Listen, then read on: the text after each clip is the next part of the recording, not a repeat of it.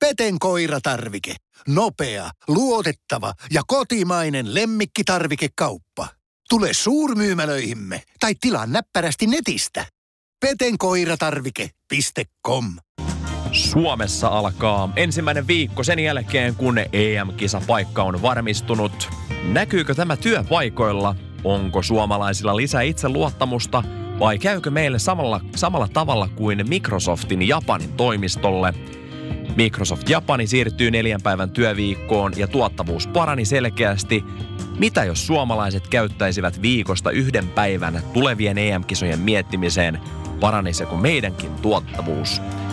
Tero Auvinen, mitä yhteistä on Markku Kanervalla ja Jukka Jalosella? Molemmat taitaa olla opettajia. Juurikin näin.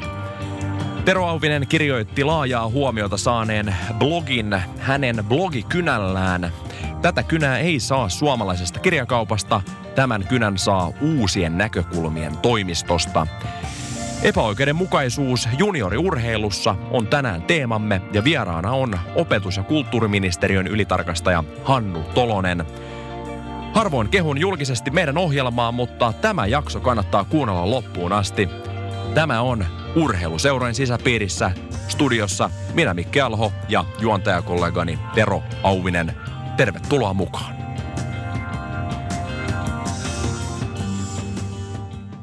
Urheiluseurojen sisäpiirissä. Yhteistyössä sektovaihtoautot.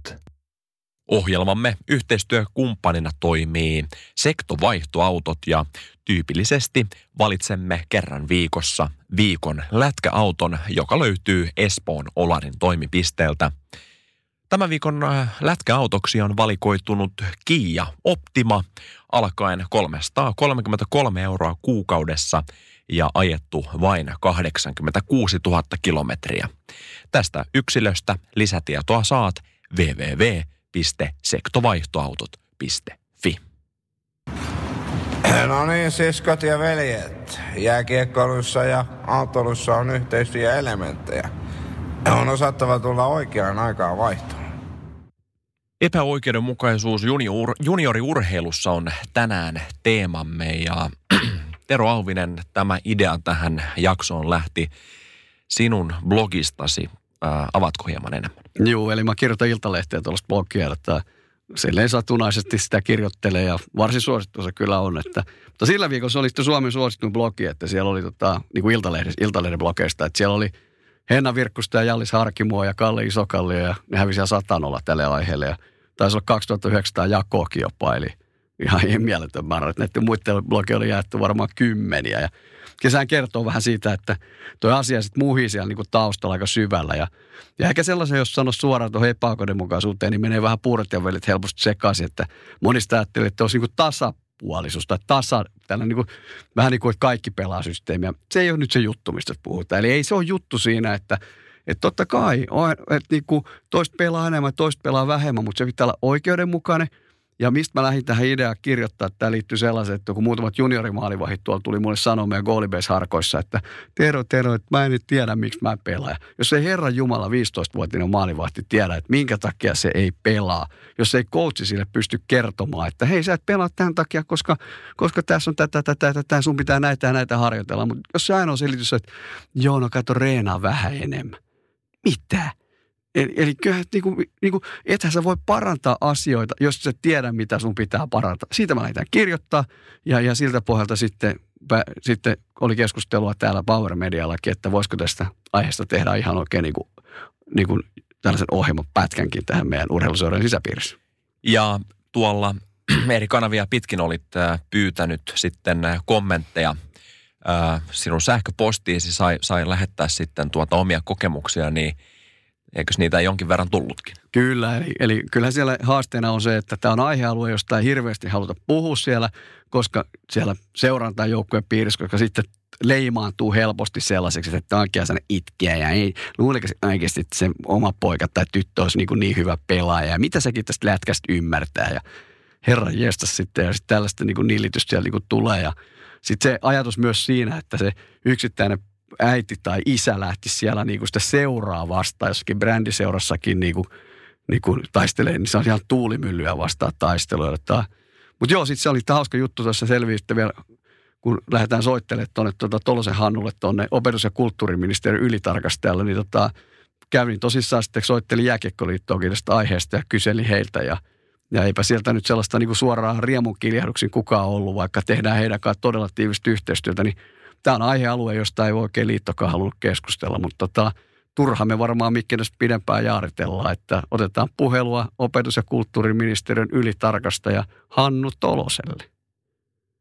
Jääkiekko-haastattelu tarjoaa sektovaihtoautot. Sektovaihtoautot.fi Hyvä. Me ollaan tosissaan saatu meidän lähetykseen keskustelemaan opetus- ja kulttuuriministeriön ylitarkastaja Hannu Tolonen. Tervetuloa lähetykseen. Kiitoksia, kiitoksia.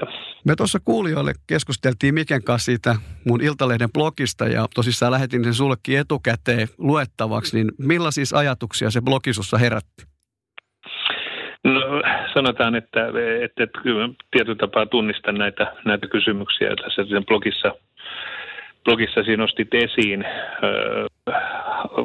Jos, jos meillä olisi yksinkertainen vastaus tähän asiaan, niin kuin liittyen, niin, niin, niin varmasti se olisi, ongelma olisi ratkaistu, mutta, mutta kun otetaan huomioon se, että, että me puhutaan joukkueurheilussa kuitenkin monen sadan tuhannen lapsen ja nuoren harrastuksesta, niin silloin se ongelmassa tuleekin vähän moni, moniselitteisempi. Mitä sä näet itse, mitkä asiat siellä sitä ongelmaa eniten lisää? No ongelmaa varmasti lisää se, että, että, että se jos puhutaan lapsi- ja nuorisovalmennuksesta, niin se valmennuksen taso vaihtelee hirvittävän paljon. Että, että meidän on ihan rehellisesti tunnustettava se, että, että Suomessa on kuitenkin 80 000 vapaaehtoisvalmentajaa ja, ja kovin monesti ja kovin, kovin useasti, liiankin usein itsekin sitä tehneenä, niin, niin isät ja, ja äidit on sitten niitä, jotka pistetään sinne valmennuksen vastuu, valmennusvastuuseen ja, ja välttämättä sitä koulutusta siihen ei, ei kovinkaan paljon ole ehditty hankkia tai ole annettu, niin, niin silloin syntyy tilanteita, joissa sitten helposti tulee semmoisia tunteita ja tuntemuksia siitä, että vain, vain tietyt pojat ja tytöt pelaa ja, ja, ja vastaavasti sitten penkin päähän jää monesti tai saattaa jäädä monesti niitä, niitä jotka, jotka sitten myöhemmässä vaiheessa kenties ovat niitä lahjakkaimpia. Tässä Teron blogikirjoituksen julkaisun jälkeen niin sen saavuttama suosio niin sai meidätkin sitten ajattelemaan kokonaista jaksoa tämän teeman ympärille ja mm. me laitettiinkin sitten tonne meidän kanavia pitkin niin pyyntö siitä, että meille saa laittaa kommentteja, jos on omassa arjessa tullut näitä epäoikeudenmukaisia tilanteita siellä junioriurheilussa, niin me ollaan nytten, me saatiin jonkin verran niitä kommentteja ja ää, ollaan nostettu neljä kommenttia tähän lähetykseen.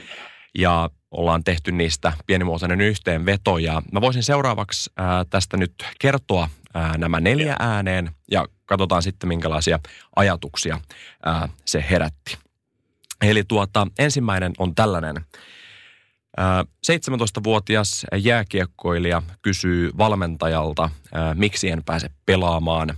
Valmentaja vastasi, että sinun tulisi olla parempi ihminen erittelemättä sen tarkemmin, mitä se tarkoittaa. Kommentti numero kaksi. Joukkueen johtajalla on oma poika joukkueessa. Kaikki joukkueen valmentajat olivat pelaajien isiä. Vanhemmat laittoivat joukkueen johtajalle viestiä peluutuksesta, koska muut kokivat, että valmentajien lapsia suosittiin peluutuksessa. Joukkueen johtaja sanoi päävalmentajalle vanhempien terveiset, jonka jälkeen päävalmentaja vastasi, että luuleeko joukkueenjohtaja, että hänen oma poika on niin hyvä ja tämä johti siihen, että joukkueenjohtajan poika tiputettiin alempaan harjoitusryhmään, eli ää, kritiikin välittäjä joutui itse siinä kärsimään. Sitten kommentti numero kolme. Maalivahti on pelannut kauden aikana jouluun asti vain 100 minuuttia, eli puolitoista peliä. Ja hän on 13-vuotias ja nyt eletään marraskuun puolta väliä. Sarjataso on 2A, eli ikään kuin aluemestis, kun ylempi taso on 3A. Ö, osa maalivahdeista on pelannut yli 10 peliä ja osa yhden. Yksi lisäongelma on, että joukkue on ottanut vanhemmista ikäluokista maalivahteja tarvittaessa sen sijaan, että olisi peluuttanut omia pelaajia. Tässä korostan, että kyseessä on siis seiskaluokkalaisten kahden A-sarja. Ja vielä viimeinen, joka on yhdessä lauseessa. 16-vuotiaalle pelaajalle valmentaja heitti flappitaulun ja huusi kopissa haista V painu V täältä. Eli tämmöisiä neljä nostettiin, niin minkälaisia mm. ajatuksia ää, nämä herättävät? Ne yhtään tarvii ihmetellä, että miksi 16-vuotiaana tai 14-15-vuotiaana tulee se suurin dropoutti urheilussa, että jos tällainen, tällainen valmennus tavallaan niin kuin pääsee läpi, että, että kyllä silloin lajin valmennuskoulutuksessa aika pahasti jotkin osiot jäänyt niin kuin käsittelemättä. Ja tämähän on ongelma sinällään, että, että meillä on varmaan jalkapallossa nyt, kun se on, on aihe, aiheestakin pinnalla hyvän menestyksen kautta, niin, niin mm. muistettava kuitenkin, että siellä taitaa olla lähemmäs 9000 joukkuetta palloliiton alaisissa sarjoissa ja jääkiekossakin niitä taitaa olla lähemmäs 3000, että, että tavallaan niin kun, tässä on se iso kysymys, että kuinka me saadaan sinne sitä osaavaa valmennusta ja riittävä koulutus, riittävä tota, tsekkaus myös siitä, että, että, ne ajatukset ja ne asiat, jotka on niin kuin eettisissä säännöissä ja hyvän hallinnon periaatteessa, jotka on lajiliittoihin kirjattu, niin myös toteutuu siellä käytännössä seuratasolle. Ja tässä on se iso kysymys ja iso asia, jossa, jossa pitäisi tehdä huomattavasti enemmän työtä, mitä tällä hetkellä on tehty.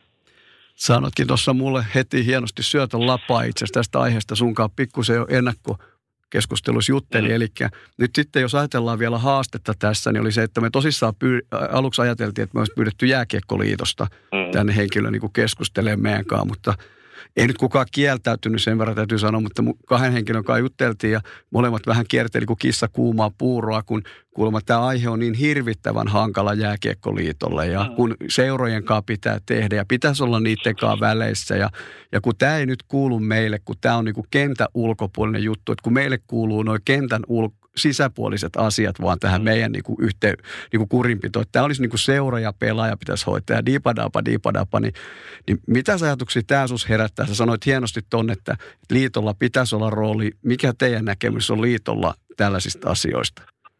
No, tota, tässä pitää oikeastaan, kun sen verran pitkään ollut täällä ministeriössä, niin, niin on ehty kaikkea nähdä, mutta tota, tuossa vuosituhannen alussa niin Jääkiekkoliitto ja, ja Palloliitto haki, haki mallia tuolta, olisiko ollut Belgiasta, jossa on tehty tämmöinen auditointijärjestelmä, jolla niin käytiin läpi ö, seurojen tota, kaikki olennaiset elementit alkaen alkaen tota, infrasta, ottaen huomioon kaikki siis jääkiekossa pukukopit, samoin kuin jalkapallossa pukukopit, kaikki tällaiset valmentajakoulutukset, muut vastaavat, jonka mukaan rankattiin ja jonka mukaan jääkiekossa silloin lähdettiin viemään eteenpäin, tai itse asiassa viety eteenpäin, vaan sen, sen kautta ja sen avulla tavallaan niin, niin liitto jakoi sitten tota, avustuksia seuroille. Ja mä näkisin, että, että, että meillä on periaatteessa aika hyvä elementti olemassa. Tuolla olympiakomiteassa on, on tota, aiemmin Nuoressa Suomessa oli sinettiseurajärjestelmä, nyt olympiakomiteassa on tähtiseura järjestelmä, joka on niin kuin kevyempi auditointi siitä, että mitä, mitä seuroissa tehdään. Ja, ja tämä on sellainen asia, joka hyvin vakavasti pitäisi nyt olympiakomitea meidän, meidän tota, uh, urheilun kattojärjestönä niin, niin käydä läpi ja viedä se lajeihin. Et yhtenä sen tähtiseura-elementtinä olisi se, että, että siellä nimenomaan käytäisiin läpi myöskin ne pelisäännöt, joilla sekä joukkueessa että yksilöitä valmennetaan koska sitä ongelmaa tietysti, kun niin kuin sanoin, että 80 000 valmentajaa on tuolla kentällä vapaaehtoisesti ja sitten se vajaa 3000 valmentajaa päätoimisesti, niin se on aika iso popula ja, ja sinne mahtuu varmasti monenlaista ja, ja monen, monen tasoista ihmistä. Ja se valmentajakoulutuksen laatu on mun mielestä se ensimmäinen asia, jolla pitää lähteä. Ja myös ne pelisäännöt, joita, jotka sitten käydään sekä vanhempien että pelaajien että urheilijoiden kanssa läpi. Miten paljon sä näet liiton roolia siinä, että kun nyt tässäkin tapauksessa sitten keskustelu oli se, että ei me oikein liittona voida tuollaisia ottaa kantaa. Mitä sä näet, että voisiko liitto toimia tällaisena niin kuin kevyenä urheilun oikeusturvalautakuntana jollakin tavalla niin kuin ottaa jotain niin kuin näkemyksiä noihin kiistatilanteisiin? No kyllä tietysti silloin, kun mennään ihan tuommoisiin äärimmäisyyksiin, niin kun tuossa niin kun voisi sanoa, että jos haistatellaan tai valmentaja haistattelee suoraan pelaajalle, niin kyllä jonkunlainen kurinpidojärjestelmä pitäisi olla. Meillähän on tämä Väestöliiton ja itse asiassa Jääkiekkoliiton alun perin ideoima, että ole yksin äh, palveleva puhelin, mutta se, se vaatii vielä työtä, että, että siihen saadaan uskottavuutta tai sanotaanko luotettavuutta siltä osin, että, että, että voidaan tota, luottaa siihen, että se viesti menee perille ja sitä niin kuin asianmukaisesti eri liitoissa myös, myös sitten käsitellään silloin, kun liitto, liiton alaista toimintaa koskevia viestejä tulee, tulee läpi. Ja, ja, ja nämä on sellaisia asioita, että niin kuin askel askeleelta pitäisi yhdessä tehdä koko urheiluyhteisön. Mitä sä sanoisit nyt sitten viimeisena, niin tällaisille, jotka vanhemmat ja lapset kokee näitä, mitkä oli näitä esimerkkejä, niin osaitko antaa ohjetta, että miten näissä tilanteissa kannattaisi toimia? No kyllä silloin pitää olla niin kuin seurajohtoon ihan, ihan lähtökohtaisesti yhteydessä ensimmäisessä vaiheessa ja katsoa, että, että, että onko seurassa niin kuin, osaava johtokunta tai hallitus tai osaavat ihmiset siellä, jotka, jotka kykenevät myöskin käsittelemään näitä asioita. Että kyllähän siinä on seuralla aika iso vastuu myös ja, ja se ei voi olla vain ja ainoastaan urheilullinen menestys, vaan se, että, että, että se on oikea yhteisö myös sen osalta, että, että, että siellä kyetään niin kuin pitämään huolta niistä lapsista ja nuorista, joita on otettu vastuulle. Ja, ja sitten toisekseen myös se, että kyllä pitää uskoa siihen, että, että, että sitten olisi joku vanhempi mentori siellä, siellä valmentajien joukossa, jonka kanssa tätä asiaa kyettäisiin viemään läpi. Ja, ja tietysti sitten viime kädessä niin miettiä sitä, että onko, onko silloin oikea seura kenties kyseessä, missä, missä, sitä, missä lapsi, lapsi harrastaa, jos, jos yksipuolisesti tulee henkitystä tai yksipuolisesti tulee siihen harjoitusmäärään nähden tai taidolliseen tason nähden, niin, niin vähemmän peliaikaa tai jotain niin sanottua dissausta, niin kyllä, kyllä, silloin, kyllä silloin pitäisi niin kuin hälytyskelloja myös seurassa soida. Näihin sanoihin on erittäin hyvä ää, päättää haastattelu ja ää, suuret kiitokset opetus- ja kulttuuriministeriön ylitarkastaja Hannu Tolonen, että pääsit mukaan lähetykseen. Kiitoksia paljon. Jääkiekko-haastattelu tarjoaa sektovaihtoautot. Sektovaihtoautot.fi Tero, ensimmäiset ajatukset haastattelusta. No se nyt ainakin tuli selväksi, että tämä on aihealue, mistä me kannattaa ilman muuta jatkaa. Ja tota, voidaan kuulijoille luvata, että aiheeseen syvennytään tarkemmin tulevissakin jaksoissa.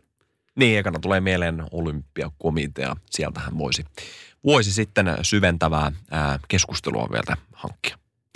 Mutta itse asiassa tuosta seuraavasta jaksosta, niin sen verran voimme paljastaa, että meillä on siinä vieraana ää, nyt hieman luntaan hänen titteliään, eli Veikkauksen kansainvälisten toimintojen johtaja Jari Vähänen. Ja siellä itse asiassa keskustellaan myös näistä veikkausvoittovarojen kohdentamisista, jotka ovat opetus- ja kulttuuriministeriön vastuulla.